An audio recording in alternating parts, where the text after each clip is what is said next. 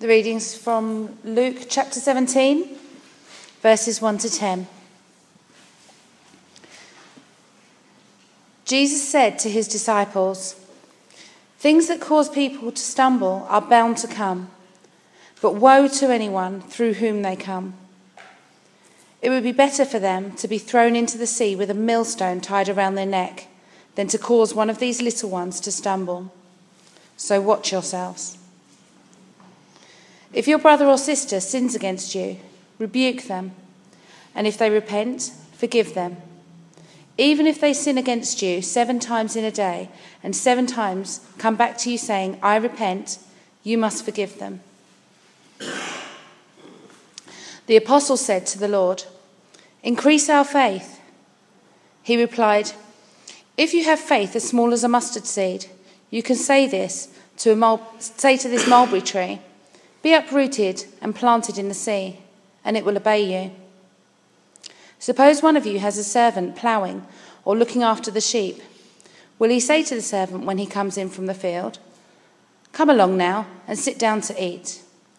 Won't he rather say, Prepare my supper, get, rid- get yourself ready, and wait on me while I eat and drink? After that, you may eat and drink. Will he thank the servant because he did what he was told to do? So you also, when you have done everything you were told to do, should say, We are unworthy servants, we have only done our duty. Please keep your Bibles open.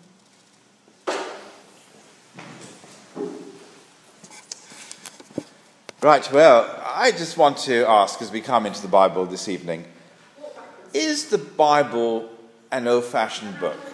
Isn't that what lots of people say? After all, reading that bit of the Bible we've just read in Luke 17, we don't use millstones today, we don't have slaves or that kind of servant. All that's in the past. So, why pick up this very old book in a council estate in East London, which is one of the most uh, uh, uh, forward, advanced cities in the world, and say, this is what we'll give some time to in our meeting, in our service? Well, Luke wrote those words, yes, a long time ago. And he seemingly puts loads of different things that seem to be unconnected together in Luke chapter 17. If you just have a look at those headings, uh, you'll see what I mean. He talks about, uh, in that first bit, about sin in the first story, about uh, faith like a mustard seed, about duty like a slave. And then later on, he talks about what Jesus does with 10 lepers. We'll look at that next week. And then right at the end, you get this overall uh, heading that Jesus talks about the coming kingdom of God. So if you just take those headings, which weren't there when Luke wrote them, but what we've got in our Bibles as a bit of a summary, it seems like it's all higgledy-piggledy and unrelated. But all of that actually comes under the umbrella of that coming kingdom, or if you want to make it even simpler, to say all of that comes under the umbrella of what Jesus is telling us about the future. And that fits in with what we've been studying the last two weeks. If you were here, we were looking at Luke chapter 16, because the way we do the Bible is go through it bit by bit. And when we went through Luke 16, remember how we spoke about a man who was very wise in that he was getting eternal friends. And then last week we spoke about uh, a rich man uh, and the conversation he has after he dies. So we are talking about the future and uh, how what God has written isn't going to be changed one tiny bit because he wants us to be able to check everything he says about the future happens exactly as stated. So we're not jumping from one thing to another. It seems a bit like that, but that's the connection. Uh, the Bible is not a book that's locked into the past, really old fashioned. The Bible is like a compass that's always pointing us towards the future. If you've got that right, we'll understand how the little bits of it fit in. And the way it fits in, we're going to be looking at tonight just under three little headings, if you like. The first thing we're going to say is don't cause offense. Then the second thing we're going to say is don't take offense. And the last thing we're going to talk about is how we live in trust and work for our master. So the first thing then is don't give offense. Verses 1 and 2 seems to be uh, clear really in lots of ways. It says, rather drown than cause somebody to stumble. But what is he on about? Well, the story so far, if you were here last week and you looked at Luke 16, is that the religious leaders of Jesus' day loved money. If you look at chapter 16, verse 14, you will see that. The Pharisees who loved money heard all this and were sneering of Jesus. Now, that's not just an old fashioned thing that religious leaders love money, it's a present day thing as well. A friend of mine from Africa said that if you want to make money in Africa, you would go for one of two professions. You either become a politician or you become a pastor. Both ways are seen to be the route to get rich. Now, the question is why is that a problem that will make other people stumble? Well, it's when that happens that church leaders lead people effectively to live for this life than the future. That is the stumbling block that they are producing as they love their money in the time of Jesus as well. But how will drowning help? Well, in all these different stories, Jesus is using graphic language, not literal language. He's not actually saying, let's do this. He's using graphic language to show that there's been a major change of mind. Because if a person is now willing to drown, then no longer are they trying to cling to this life with all its possessions. If someone's willing to go that far, essentially they've given up on this life. They don't think that this life is that important anymore. So, that sense, shows a major change of mind, but more to the point. It reveals that persons really understood that what they've done is mega serious as far as God is concerned. When the biggest thing that God has done is to create a different future for his people, then to imply that what they should do is to live for the present is to go about uh, the opposite way to the direction that God is taking us in.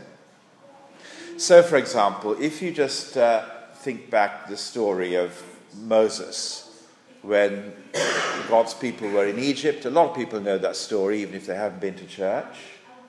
Now, God met Moses and he said, Look, I'm going to take you guys out of Egypt into a whole new country. Can you imagine the situation that Moses would be in if he then, at that point, went back to his people and said, Guys, I've got this plan to become rich here and now. I've got a great idea how to be prosperous while we live in Egypt.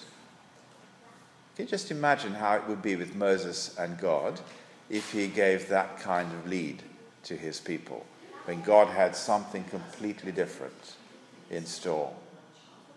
But we certainly know what happened to Pharaoh when Pharaoh tried to get God's people to stop thinking about the future in another place and tried to keep them there. We know what happened to Pharaoh.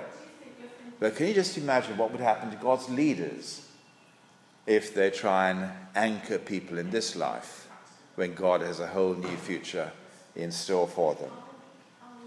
So, death by drowning is better than facing up to God's anger, which is worse if you've caused his people to stumble. It shows that we've woken up to the seriousness of what is going on.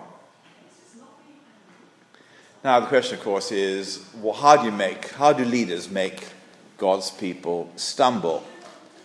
Well, what's the scandal that can cause that to happen? I think a lot of people think that uh, sex could do it, so immoral leadership uh, can cause God's people to stumble. That's one contender. But in the context of this passage, it's not sex, it's actually money. Because that's what the leaders of Jesus' day, in this immediate context in Luke 16 and Luke 17, that's the context. Money loving leaders. Now, that is actually quite a stumbling block, isn't it? If you think about it, if the vicar runs off with the organist, well, that's a shocking thing, but let's face it, not everybody in the church is about to go and do the same thing. Most congregations would realize that that is something that is so off the wall that they shouldn't be doing it.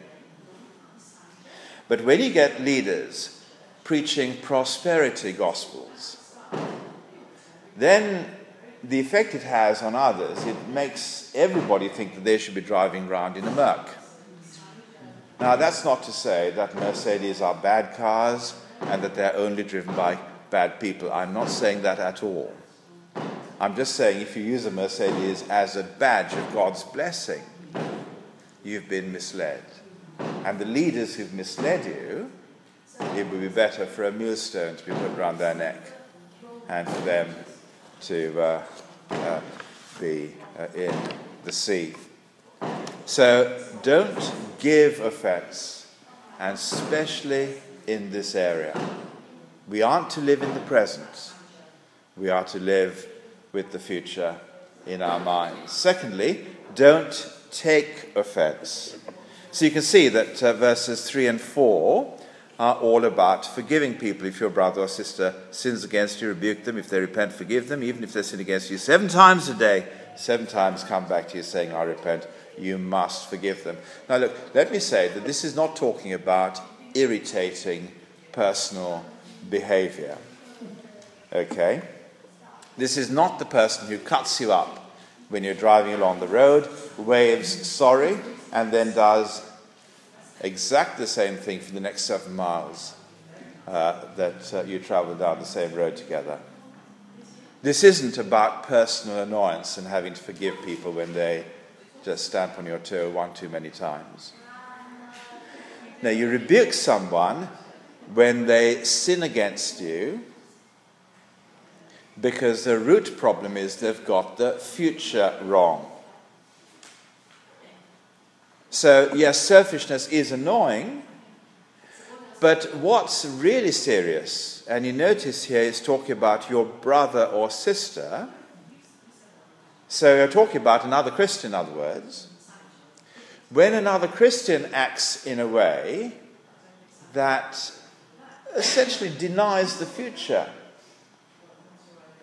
acts in a way that they, they do things that they would never do in the future at that point, the rebuking them is not, look, let's be a policeman and go and make sure that people are behaving properly. Now, what we're wanting to do is to rebuke them for their sake when they're acting in a way that is the opposite of heaven. We'd want to go to them and say, My brother or my sister, you won't be doing this in heaven. Why do you want to do it now?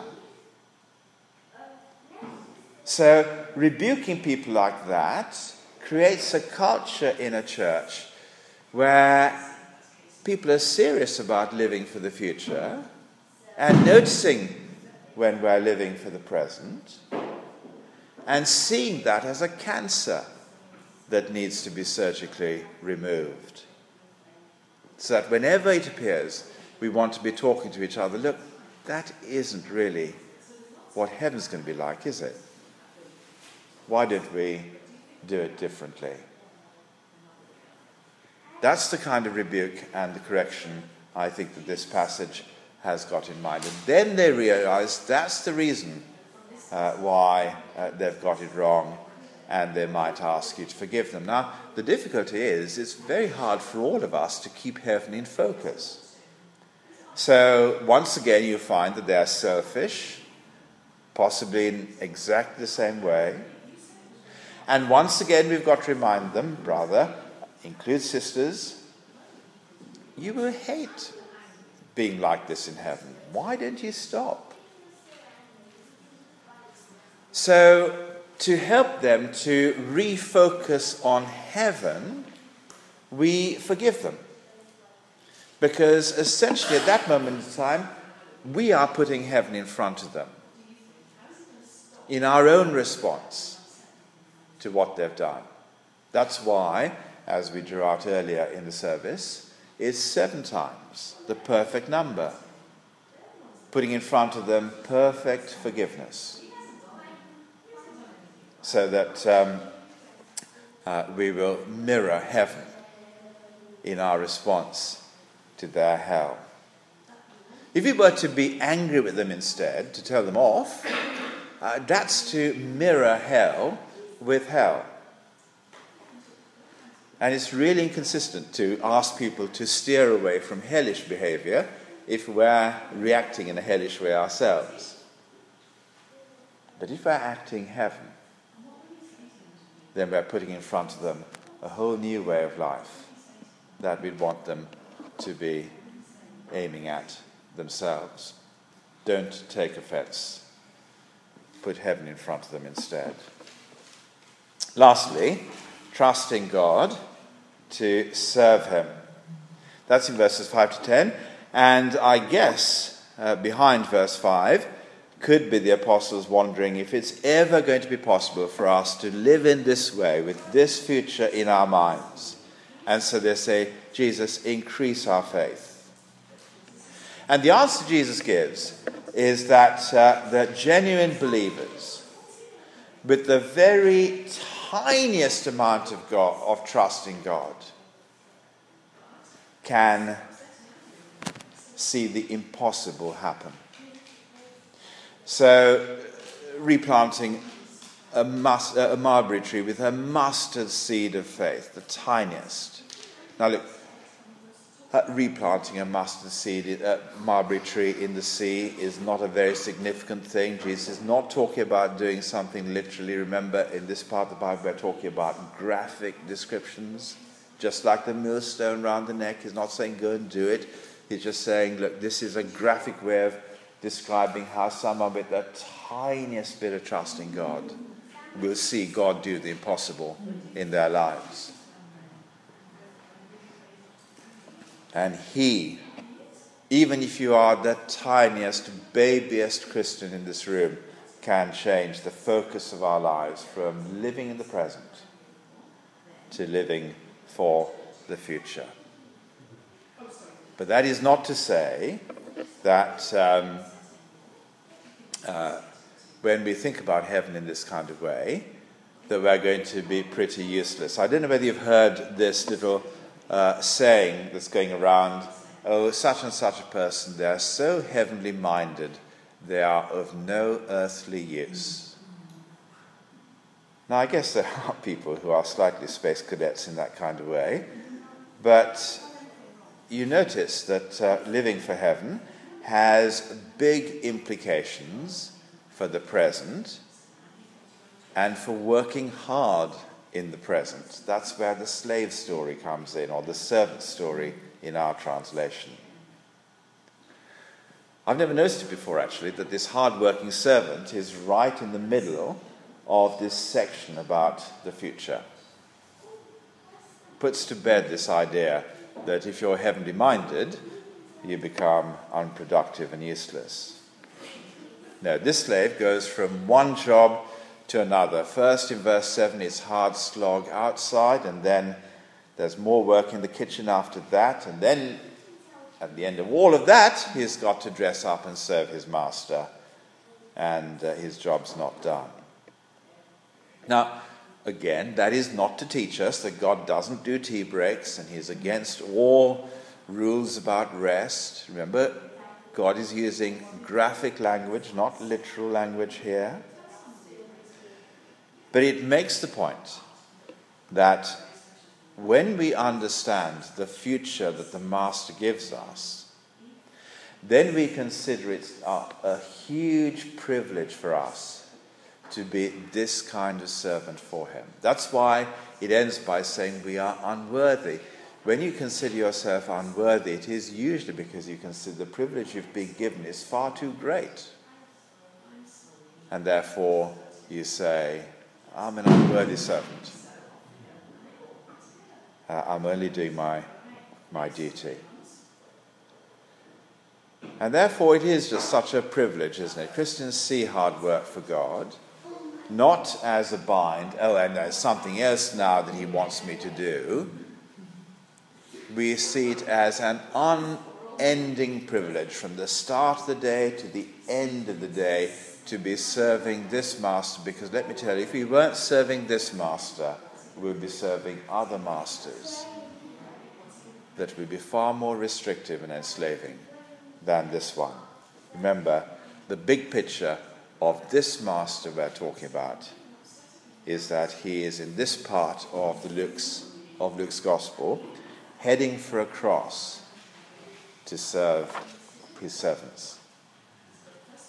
What a privilege to serve a master like that. Now, what's the take home for us? Maybe I should press the button one more time to finish off that point and to say that we see serving as a great privilege. Okay, let's put the pictures away and work, out what the take home is for us tonight. Well, look, if you're someone who's new,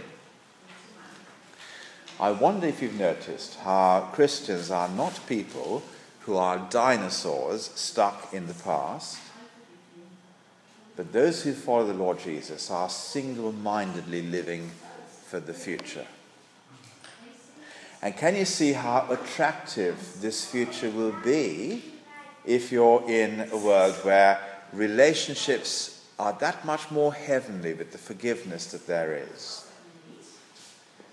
Where life has a purpose, serving a heavenly master rather than aimless, or where the alternative is slavery to something worse. Doesn't a life like that appeal? Now, if you'd like to be stepping into a life like that, it'd be great for us to talk afterwards. It'd be wonderful to baptize you into this new life if you wanted to become a Christian yourself. What happens if you're used to church? Uh, can you see the link between the future and working hard in this passage? I think that's worth noticing because we can, if we're churchy, be good sermon listeners, can't we? Very easy to do most of our Christianity sitting in a chair in a church. Now, we can agree with what be, what's being said here, but we can find our way out of it as well. We can make exceptions. We can say, look, I can understand that there are some gifted people who will work very hard, but me, I can't do all that because, I don't know, I've got mental health issues or whatever it is. This doesn't apply to me. Can you see how this passage gives us freedom from thinking of ourselves and defining ourselves by our weaknesses? I'm not a person who's, who's, who's, who's handicapped by mental illness or by OCD or by anything else. That is not my prime identity. My prime identity, my big calling in life, is to be a servant of Jesus. Lose the other things that we might have carried with us from the past and stick with this new identity. We are slaves of Jesus. In whatever situation we are in, wherever we may be, finding ourselves. This is our new identity to see ourselves as servants of His and to live for Him, flat out, from morning until evening. That is a great thing to do. But what if you are a believer who genuinely wants to live this new life? And I guess, really, passages like this can and should convict us that we so often don't. So when I look at this passage, I think I need to admit that I mislead, mislead people by living for the present too much. I get stressed and angry and don't show people forgiveness in my relationships. I think I'm stuck, constantly bothered about this life, without a hope of ever being able to live with my eyes raised to the future. And I want to admit that I'm someone who fails in the light of what we've heard today.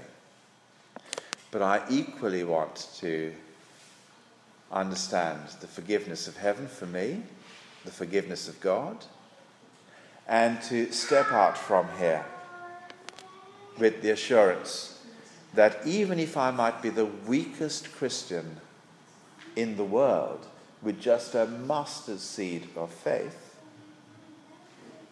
I can be changed into someone who lives with this new hunger, this new longing to show out heaven in the way that I live today. And so I want to go home tonight wanting to serve my Heavenly Master morning till night and to see it as the greatest privilege that God gives to unworthy people.